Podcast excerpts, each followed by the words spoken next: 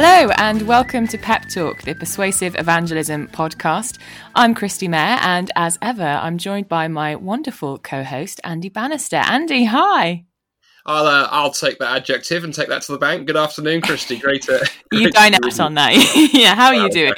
I'm doing well. It's Friday afternoon. The sun is shining. The kids have gone out for the afternoons. The house is quiet. So, what is not to like? What is not to like? Well, I'll tell you what's not to like is the fact it's freezing cold right now in London, and I actually have like space heaters in the lounge. They're they called space heaters? I'm calling it a space heater. You call it a space heater. Why not? Anyway, let me let me introduce you to um, our wonderful guest today, Dez. Dez, hi. How are you doing? Hi. How you doing? You doing all right? Doing well, thanks. It's great to have you here. Can we hear a little bit about your background? Sure. What are you up to at the moment? Yeah, sure. Hi. Yeah, it's it's great to be with you guys. Like, I'm really encouraged to come and hang out on a Friday afternoon. Um, so, um, you can probably tell by my accent I'm properly Scottish, unlike Andy. Uh, and, um, I heard that, mate. I heard oh, that. Oh, sorry, mate. Sorry. but I yeah, so I'm a an ex uh, Glasgow bouncer um, who he, I was a drug addict for many years. Um, I had a miraculous encounter with Jesus on an Alpha course mm. um, and had my life kind of turned around. I was uh, working on the doors and um, working in a shop and just totally um, kind of going down the wrong route, really. And then I um, I took an overdose one night, kind of accidentally and made a crisis prayer. I didn't know what a crisis prayer was, but I just cried out that I wanted to live. Then I kind of woke up the next day and never touched cocaine again. And then I kind of went on this three year journey um, of trying to work out what had happened and what was all about. I kept meeting Christians and stuff, and that ultimately led to um, a girl, because there's always a girl in one of these stories, um, and uh, reading the Bible and actually reading the passage from Ecclesiastes 3 about, you know, there's a, a season for everything under heaven. And I just, I just had this moment where I was like, hey, maybe I'm a Christian. Um, went along to church um, went on an alpha course, which was uh, very bizarre. Um, but then I met with the Holy Spirit, and then ever since my life's just kind of turned around. Um, I started doing uh, youth work. I worked all over the nation. I ended up at um, the Scottish Baptist College, where I um, then went on to be ordained as a Baptist minister. Um, I married the girl. Um, we moved into an incarnational kind of mission thing, and then lo and behold, I ended up working for Alpha, and I'm now the director for Alpha in Scotland. That is a that is quite a journey uh, that you've been on there. Now, I'm sure there can't be very many people out there who don't know what alpha is, but for people who don't know what alpha is, kind of what is alpha and why are you so excited and passionate about that as an evangelistic tool? Yeah, great question, Andy. Like, so alpha is a space for people to really start encountering and asking the biggest questions of life. Um, we normally do that um, around the dinner table. We would normally have food together. We would then watch a video or listen to a live talk, and then there's space for discussion and and no questions off the table, no answers right or wrong. We just we just create a space for people to kind of discuss. Um, where they're at and actually like really try and see where God fits into their lives. Um, and it's something that I'm really passionate about just because actually I think that traditionally within church there's a lot of um, one directional communication. You know it kind of comes from the front out. Um, but with alpha it's really cyclic. It's really conversational. And for me personally that's the way that i see jesus leading people in the bible. You know he's there with them hearing their stories on this journey with them. And alpha just creates a little bit of that space for me um, to connect with people, and I just love it. Hmm. That, that's wonderful to hear, particularly the, the way in which it creates that opportunity to connect with other people. Do you have any um, examples of how you've been using it recently? Yeah, yeah. So um, obviously we're in the midst of uh, lockdown. Um, I don't know if anybody picked up on that, but it's quite a big. and um, we um, so when when all this started, um, we had never done Alpha online really. We had run a kind of trial course up here in Scotland last year, but that was about as far as it had went. Um, but then we've just had this kind of massive pivot um, to be able to kind of connect with people online, and we've seen um, you know well over 250 churches here in Scotland running um, Alpha online for for people in their community and wider afield. And what's been really interesting is that lots of people have been connecting in from all over the place and it's people that would maybe never have came to church before it's people that would never have you know been able to drive their car into the car park and sit there. But they've been finding a space online, kind of almost anonymously, um, to really ask these questions. And you know, there's stories kind of coming through, you know, like just from this morning, I was talking to someone in Dumfries, and nine people have came to faith on their Alpha course um, during lockdown, which is just incredible, do you know? Hmm. Do you know, it was interesting. Um, we were talking to another guest on a recording yesterday um, from the Glasgow area who'd uh, had some folks come to, to faith through Alpha, and again, just similar stories of people with no background at all, but uh, but just mm. you know, really drawn to things right now. You know, Dez, I got so much time for Alpha. It's an amazing uh, kind of project, but obviously it, it, tends to be run by kind of churches or, or organisations most of the time. Yeah. What lessons have you learned as an individual through being involved in Alpha? Are there lessons that you can learn that you can also put into practice when talking to your to your next to your to your friend, to your neighbour, to your colleague? Are there are there lessons that you can draw from Alpha groups for kind of you know everyday life too? Yeah, and well, I, I actually think yes and no, Andy. To be honest, mm-hmm. um, I think yes in that every alpha group is those is those conversations. You know, it's people genuinely coming in from their everyday and just saying, "Hey, this is what I think about this." You know, so we get we've had and so I've run nine alpha online since the start of March. Um, and we have had every question under the sun, you know, and inevitably what happens is someone asks a question like, I, I don't know, like, why is there suffering? You know, and we maybe discuss it on that night. And then surprisingly, you know, you maybe having a conversation with your, your mum or your auntie or, you know, someone the following week and that topic comes up. So you've already done a little bit of thinking around it, you know, and, and as you run more alphas, you just become more aware of these questions and things that people are having. And it, it's like, it's like studying anything, isn't it? You know, you, you become more aware of the wider questions and conversations around these things. So actually, just by running alpha, it almost feeds into that. Um, but actually, I think what it does more than anything is shape the way that you meet with people. So like, I, I genuinely meet with people where they're at. And it, like for me, running alpha is just like having a conversation with someone in the street. Um, and I don't know whether alpha's changed me into that or that's just the way that I run alpha, but it certainly feels that there's something going on between those two places, you know? Hmm. Yeah, it's one of those things that I've I've also really appreciated about Alpha when I was involved um, at Gas Street in Birmingham. That it does kind of really kind of you've got people there who are who are keen to kind of engage um, with Jesus, and they're coming with deep questions, aren't they? And they're really quite glad to be able to um, extend the conversation in some way. But what do you do um, after those kind of alpha sessions are over? How do you go about building intentional relationships, either with those who've been coming through the Alpha course or perhaps moving slightly on from Alpha. How do you build, how do we go about building relationships with mates and taking it on to that next level from the conversation on the street to, to something a little bit more intentional? Yeah, it's a great question, isn't it? Once somebody works out, they'll make a lot of money. I, um, yeah, no, I, I, for me, I genuinely think it, it's about, it's about lifestyle. You know, like if you're someone who genuinely loves people, like I genuinely love people, like I'm an extrovert, I love spending time with people, like, you know, I am naturally drawn to want to do that with people. And actually, I think it's just about having that intentionality. Like, I think, you know, um, we've seen a lot, like, this is my personal thing at the minute, but um, there's a lot of people in church who, you know, you've got these relationships that are kind of Sunday relationships but they maybe feel like friends. But actually, during lockdown, you've we've all been spending much more time intentionally with people that we care about, whether it's family or friends or whatever that looks like, and whether that's on Zoom or FaceTime or you know, and, and I actually think it's about really moving into those relationships and saying, you know what, I don't need to be there for a thousand people. I need to be there for one. You know, be there for 10 like and actually being committed to spending time and praying for that person. And you know my, my wife um, when I was um, really struggling to work out what way was up and she was the one that took me to church she prayed for me every day for a year and a half beforehand. But the thing that really spoke to me about her was that she was honest with her faith and it was just like it was just conversational. It wasn't forced down my neck. It wasn't any, you know, there wasn't any high fluting language. It was just, hey, this is what I believe, and this is how it works out in my life. Do you know? And and I just love that. I just think there's a simplicity to that that works for people.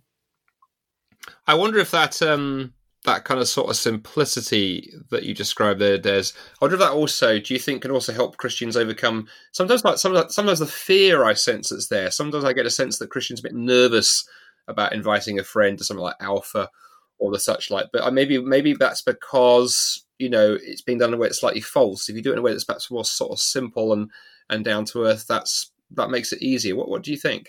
Yeah, yeah, I, th- I think that's really interesting. Like for me, I, I always come back to um, when you ask a Christian what evangelism is, you know, we instantly jump to a Billy Graham or you know a J. John or, or something like that. But actually, the reality is that we're all called into that into that space of sharing our faith one on one and being relational with people, and you know, and and I think sometimes we can really get we can get trapped in the belief that it's about us. And it's never about us, it's always about Jesus. Do you know, like I think if we if we're doing our job well, we are just a signpost to to the gospel. Do you know? And if you think of it a motorway, you know, like we're we're the on ramp. We're the one pointing and saying, Hey, God's over here, look at this. This is where God is right now. Look at this over here. And granted, some of us are more large and tattooed and make that a little bit easier to find. But, you know, we should all be doing that in our day to day, just in that gentle, loving, pointing people towards God. And actually, we need to release ourselves from that and realize that it's about Jesus meeting that person in their relationship. It's not about my relationship necessarily. How did you know that, that Kristi was was tattooed? That was amazing. you can just tell by her voice. You know, I, I do. You know, guilty. I have two. How many do you have, Dez?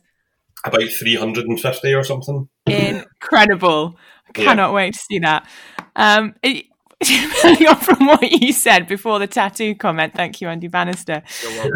um, that just takes the pressure off, doesn't it? It's it's just you can just breathe easy in that way. There's such a simplicity to be able to to talk about who Jesus is when we aren't kind of focusing on that magic bullet. Yeah. Um, how do you go about kind of um, pre-evangelism, for example, like before you actually get to alpha or building on these um, intentional kind of relationships? Are there ways in which um, churches or individuals can get friends ready uh, for alpha? Um, yeah, yeah. Uh, oh, that's a great question. Actually, I've never really thought about it. Um, I I think that for me, I think we're all doing that all the time. It's just that we don't always necessarily pull the trigger. Do you know? So like, we all know that friend who has like asked those questions about a Sunday or like, why do you think this? Or you know, they've they've maybe talked about someone going to a funeral and then said like, what does that look like in your church? Do you know, these are conversations that open up avenues for us to invite people to Alpha, for example, or Christianity Explored, or you know, um, the prayer course, or whatever it is. And and I think that we don't we don't always make the move on that, you know, as well. And I think in the past that's largely been, for example, you know, oh, we run Alpha in September. So this person was saying that in January. So, you know, maybe if the conversation comes up in August, I'll invite them you know. But actually now people are so much more fluid. There's there's opportunities like there's never been before. Like you know, to ask a friend to attend church on a Sunday is a far easier ask now than it's ever been because they're going to sit in their living room in their pajamas and turn on YouTube. Hmm. Do you know? So I think I think it's all um, it's all about like just seeing those opportunities and like for me personally, like I I have a, a list of people that I pray for daily um, and I just ask for those opportunities to come up. And when they do, I invite them to Alpha or whatever we're doing at church or just getting involved in their life, you know? Mm. I love that um, the idea, Dez, about sort of you know, having that list of people you pray for regularly for opportunities because I think you know we my wife and I try and do the same thing and I think that takes the pressure off mm. to a degree because in a sense you're leaving it with the Lord right you're saying yeah. God if you want me to speak to this person create the opportunity and I'll step into it but if you don't then then I'll take that as a sign that I don't. It could take the pressure off. Do you have um? We've talked quite a lot about the sort of theory of all this. Do you have any kind of sort of stories of, of, of God at work through some of the stuff you've been doing? So I think it's also great to encourage people with, with some what's uh, going on to hear examples of God at work. Are there any kind of sort of stories that stand out for you from from what you've been involved in, what you've seen through Alpha over the past few months? Yeah, so I'll give you. I can tell you a story um, about a friend of mine. Um, I won't say his name, but um, he. Um, so we we put the first episode of Alpha online at Easter, and um, three of my ex bouncer friends watched it all the way through and were messaging me while the episode was on, and I was like, "This is very bizarre," do you know? Um, and I and I just messaged them was like, "Hey guys, like you know, if you'd like to." If you'd like to see the next episode, like I'd lo- I'd love to hang out and do that with you, you know. So me and three um, three mates met on a met at about eleven o'clock on a Tuesday night, and just spent some time together doing alpha together over over the weeks. Um, and one of them's just given his life to Jesus, and the other two have been checking in church on a Sunday. Now, like those guys would never have came to church, like they just wouldn't have. Do you know? So this is all online based, but like you know, the conversations that have just came out of that have been amazing. And the two guys who haven't made a commitment, like I can already see the change in their lives. Like I can already see the the gold that's coming out of the way that they're doing and just the way that they're even behaving and thinking about things is just, you know, like I can see a freedom for them in that. It's not like I'm saying that their lives are suddenly better and that all their problems have gone away. It's not that at all, but just their ability to process those problems, their, their ability to relate to other people is, is so much more wide. It's so much more elaborate than it was before. Do you know? Um, so that so that's just one, and that's really personal to me. Those are guys that I really care about, and you know, those are guys that knew me before I was a Christian. You know, so I've only been a Christian for twelve years. So um, for me, like those are people that have seen the journey, and for them, I guess there's a bit of a message in there that there is hope because you know, um, there is this is a long term thing. It's not just something that's going to happen in the flash of a pan. You know. Mm-hmm. Hmm. Yeah, thank you so much, Dez. That's um, yeah, kind of the importance of of ongoing, continuing relationship, and just the real joy of seeing people who've known you for such a long time and seen God's work in and hand upon your life. That's that's such a gift. Um, one of the things that you you mentioned earlier on that you've been working on is how to reach Gen Z. Uh, yeah. Could you give us some some thoughts on that and any ideas of how we could we can uh, go about that? Yeah, wow. So Gen Z is is fascinating to me because you know they, they make up about twenty two percent of the population globally. Right, Dez, for those who are like not sort of savvy with this, can you just remind people what Gen Z is? Yeah, so there's oh, a, yeah, sorry. yeah, the Gen Z is young people essentially. Um, it's really hard to define, but a lot of people would kind of characterize it as kind of 1994 to 2012, kind of you know young people born within that age group. So uh, turning of age, kind of you know. Uh, at this point, you know, you're kind of young people coming through, basically, you know, under 25s is, I guess, what we're saying, really. Um, mm. but it's it's re- it's it's a unique it's a unique group of people in that the way that they approach everything's totally different. You know, they're digital native.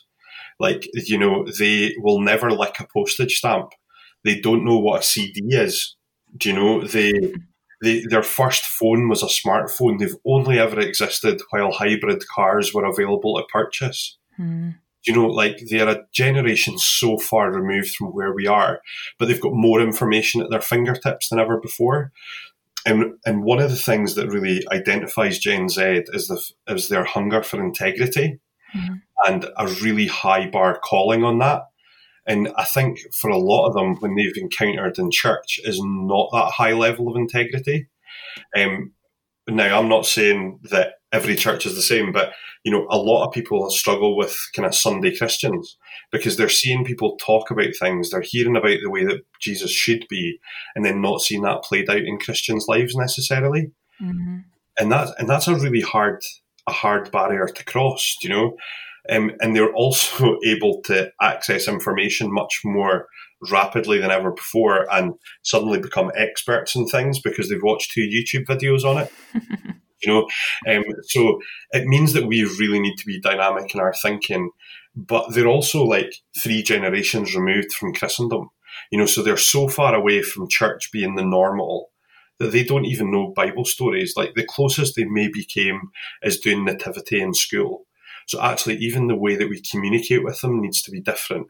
So if, for example, on a Sunday morning, if you were to stand up and say, well, you know the story of Noah and the ark. No, they do not.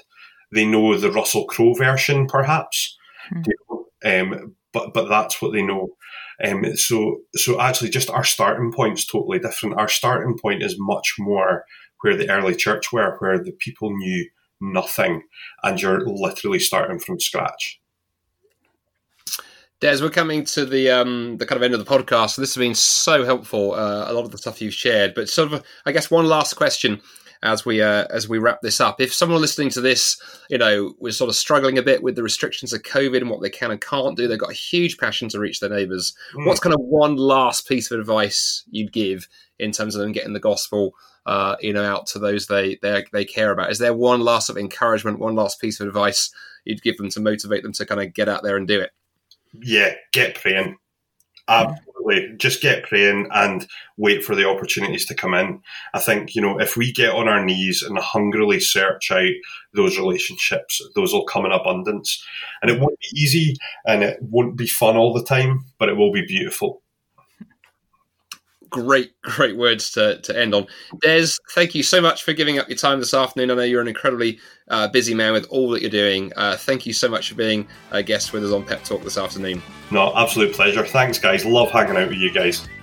Brilliant. And uh, to all of you uh, listening to this at home or in the car or wherever you are, I uh, hope you enjoyed the show and uh, hope we, you, we welcome you back here again in two weeks' time when we have another guest. thanks for listening to Pep Talk.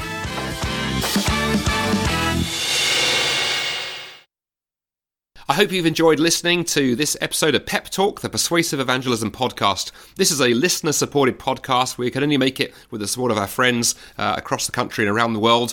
And if you'd like to be a part of that community, simply visit the website, thepeptalkpodcast.com, and click on the support the podcast button. If you sign up to support uh, Solas and the podcast for as little as £3 a month, as a thank you, uh, we will send you a free copy of my book, The Atheist Who Didn't Exist, or if you prefer, Kristi's book, More Truth, as a thank you. And through your support, we can keep making more podcasts like this one.